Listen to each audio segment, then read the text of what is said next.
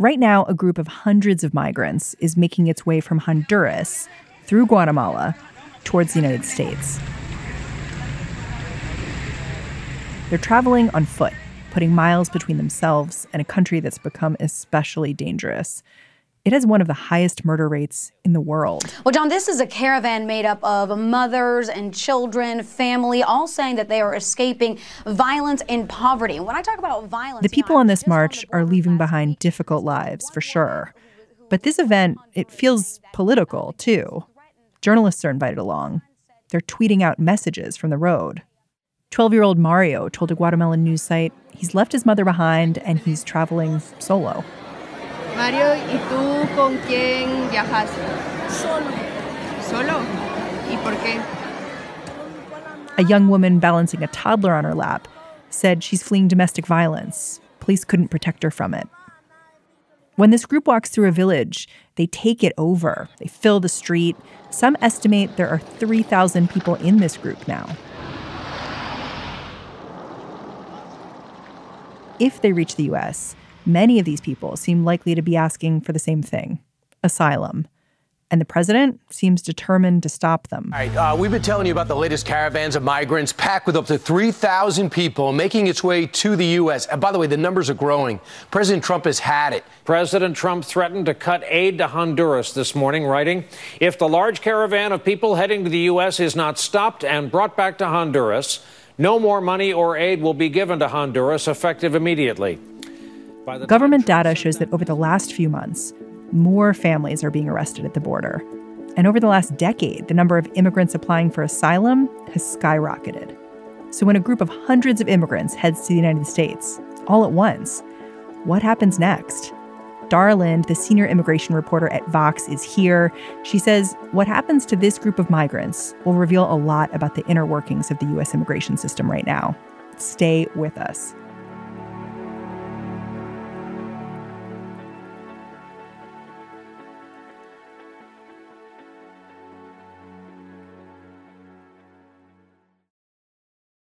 This is the story of the one. As a maintenance engineer, he hears things differently.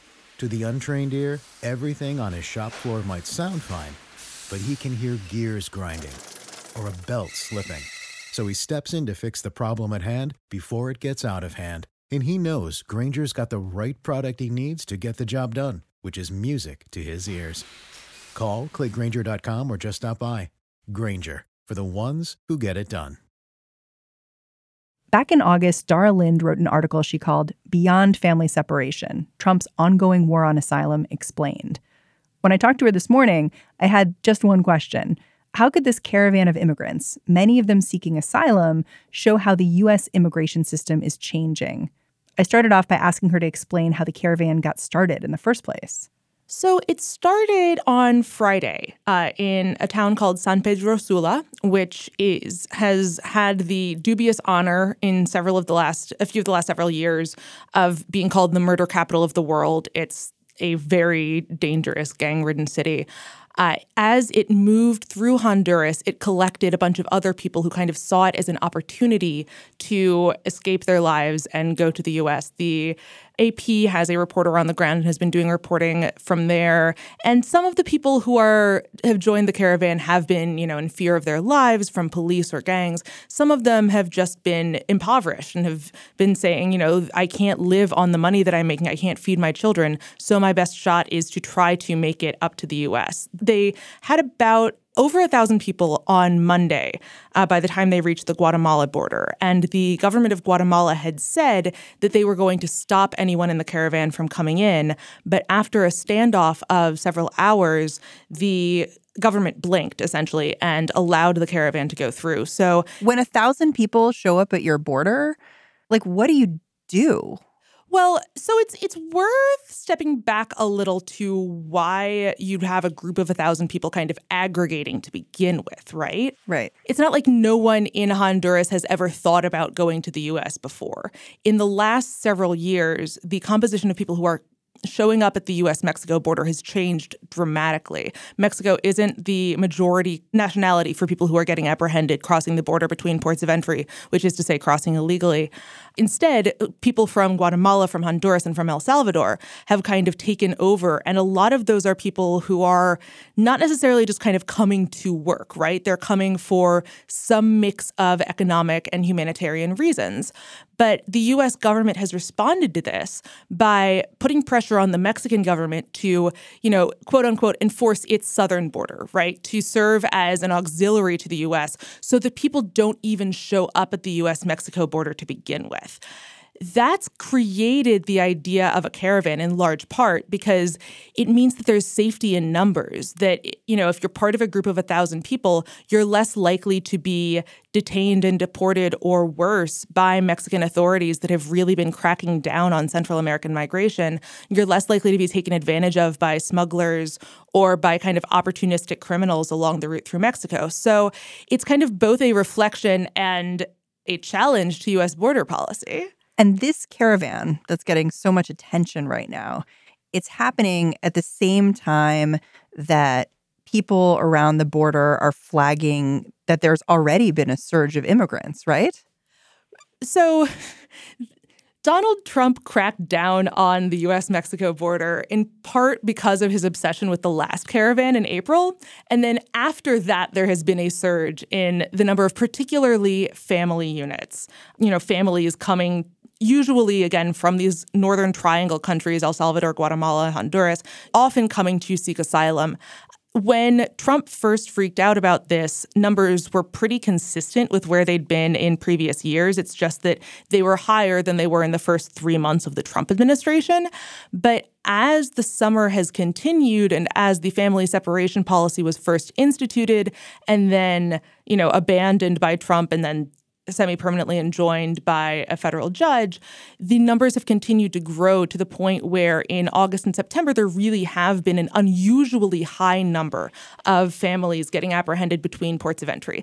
The asterisk here, by the way, is that there hasn't been an increase in the number of families presenting themselves legally for asylum at ports of entry. That's been down over the last few months. And that's raised serious concerns because one of the things the Trump administration has done in response to the to the caravan earlier this year in response to concerns about asylum generally has been what it calls metering. It's been only allowing a few asylum seekers in at a time, and it's telling people who just show up to present themselves that they can't step on US soil yet. They have to wait, you know, sometimes they're given a number, sometimes they're told to wait 6 weeks, sometimes they're just told to come back later.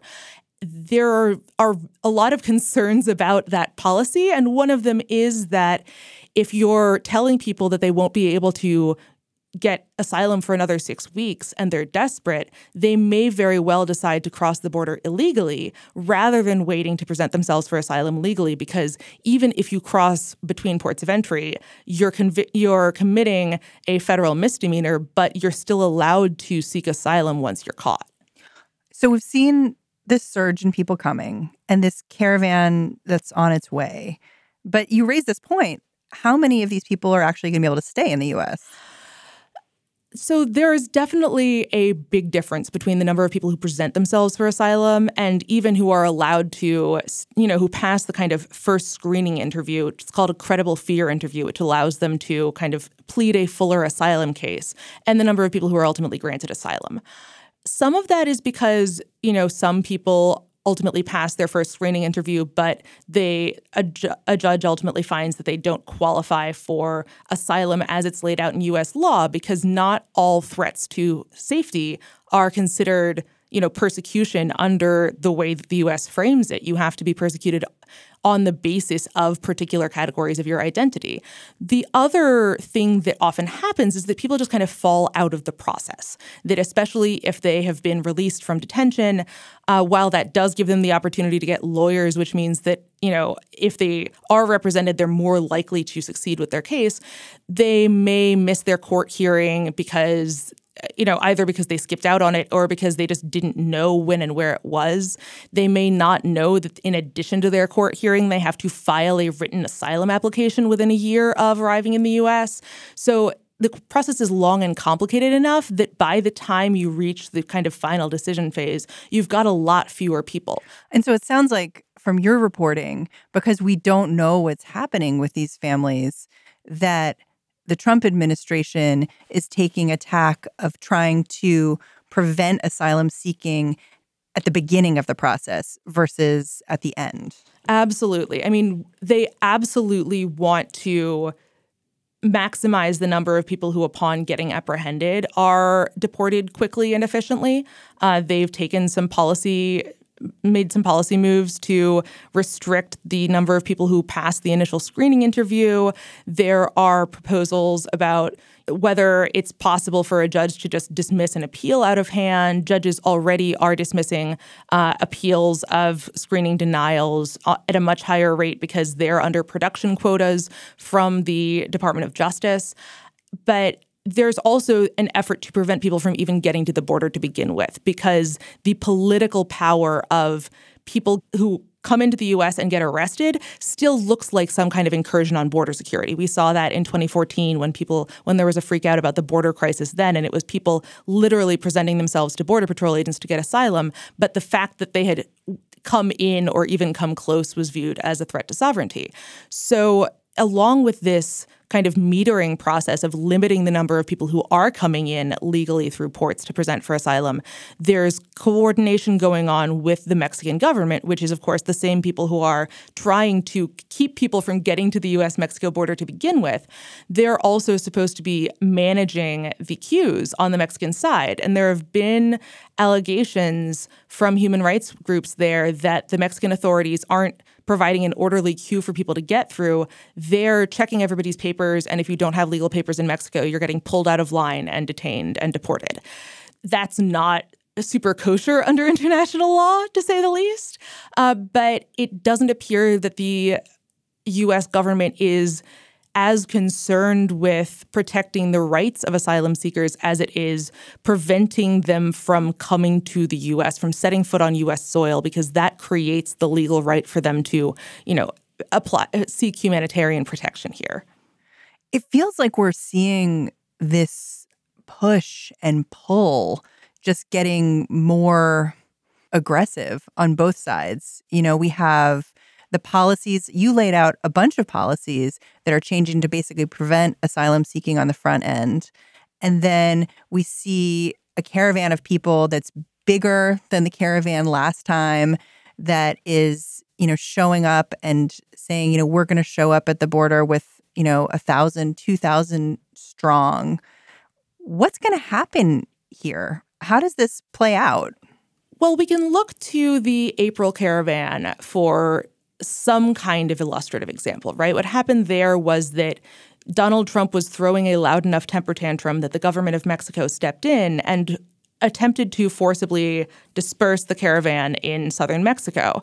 So, you know, that shrunk the size of the caravan. It didn't it didn't eliminate it entirely. And a few weeks later, uh, in early May, where the caravan had entered Mexico in early April, I think, about 300 members of the caravan did present themselves at a U.S. port of entry and say, We're from the caravan, we're seeking asylum, we're here, we're doing it legally. And the U.S., you know, imposed metering on them. It didn't allow any of them in the day they presented. It allowed a few in the next day and let the rest in under subsequent days and weeks. How many got in eventually? I don't know how many of them have since been deported, but ultimately, of the somewhere between 200 and 300, my understanding was that everyone who had been waiting at the San Ysidro port of entry was admitted within a couple of weeks. The question there is how many of those people gave up and decided to go between ports of entry. And in the meantime, the people who were waiting in Mexico to be kind of given their turn to be called up in line to cross were subjected to a couple of them were subjected to police harassment. One of them claims to have been beaten by police. A transgender woman from Guatemala said she was harassed. Um, one shelter in which some of them were staying was robbed by a group of armed men, and then the door was set on fire. It's not exactly as if they, you know, Tijuana was a safe environment for them. And Human Rights Watch has alleged that they talked they had a delegation there who talked to a Mexican immigration official who said the US had been pressuring Mexico to sweep the plaza where the caravan members were staying and check everybody's papers and you know implicitly they were supposed to be deporting the people whose Mexican travel visas had expired because they were being told to wait in Mexico for longer than they thought they were going to have to wait in Mexico. So that didn't end up happening that time. It is certainly not clear how many of the caravan members have, you know, have ultimately or will ultimately be able to get asylum in the US. But the kind of telling people to wait, not necessarily caring too much about the conditions in which they're waiting, and trying to minimize the number who ultimately come through as opposed to getting caught en route does appear to be the playbook. And it's, it's another form of deterrence. Right. I mean, it's it's it's not even deterrence. It's kind of the you know, it's deportation. It's just deportation that's being outsourced to Mexico instead of the U.S. having to do it. You know, I have one more question for you, which is all this is taking place within two, three weeks of a big election here in the United States. We're already seeing Republicans claiming somehow Democrats are involved with this group of people coming up from Honduras. But politically, who is an event like this better for? There was a really robust disagreement among human rights groups in Mexico uh, when the caravan came through in spring, right? Because the people who were putting it together said it was very important to call attention to what was happening. It was important to mobilize the Mexican populace to understand the human rights of migrants. Uh, at the same time, it was pretty clear that US policy toward asylum seekers was harsher after the caravan than it was before. So there's a good argument to be made that this kind of masses of people swarming the US Mexico border imagery is exactly what Donald Trump has run on from the beginning. Literally, his first campaign ad during the primary had this mass of people that it was portraying as immigrants trying to come into the US, and it was actually a photo from Morocco. Now they do have those kind of images. So there's an argument that it's certainly in line with how they see the world. The question, though, is how much this on the margin is going to mobilize people when the Trump administration has been saying for a year at this point that the US is basically being invaded and that immigration is a critical issue. You know, when the National Guard was sent to the border in June, there were fewer people trying to come in than there are now, but they were already in crisis mode. So I think the question is whether this really makes all that much of a difference if they were already turning their rhetoric up to 11. Um, Dara Lind, thank you so much for joining us and for putting all that in perspective. Thanks for having me on.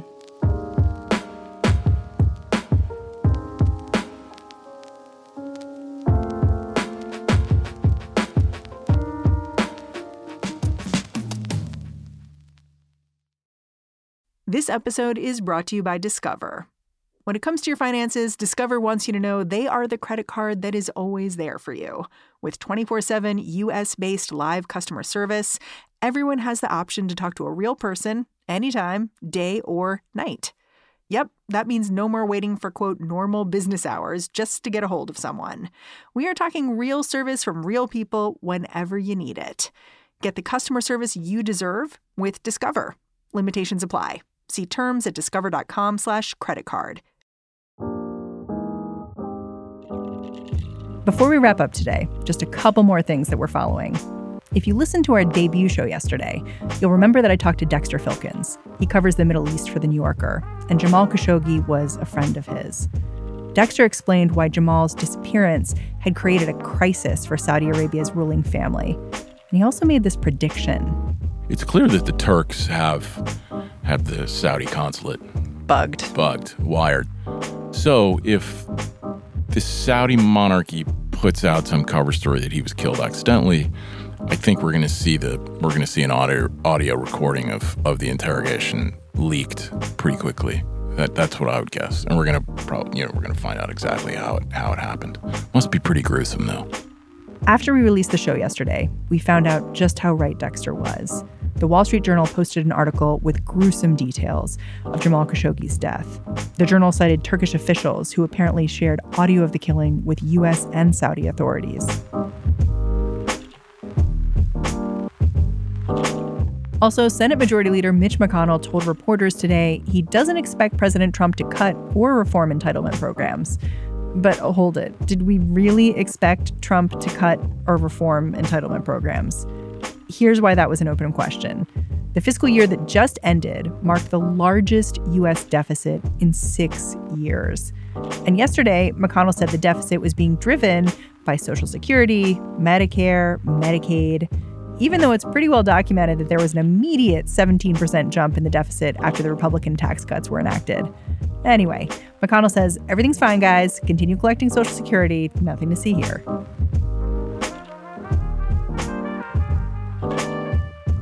One more thing, I learned a little bit of vocab today. Thought I'd share it with you. NPC.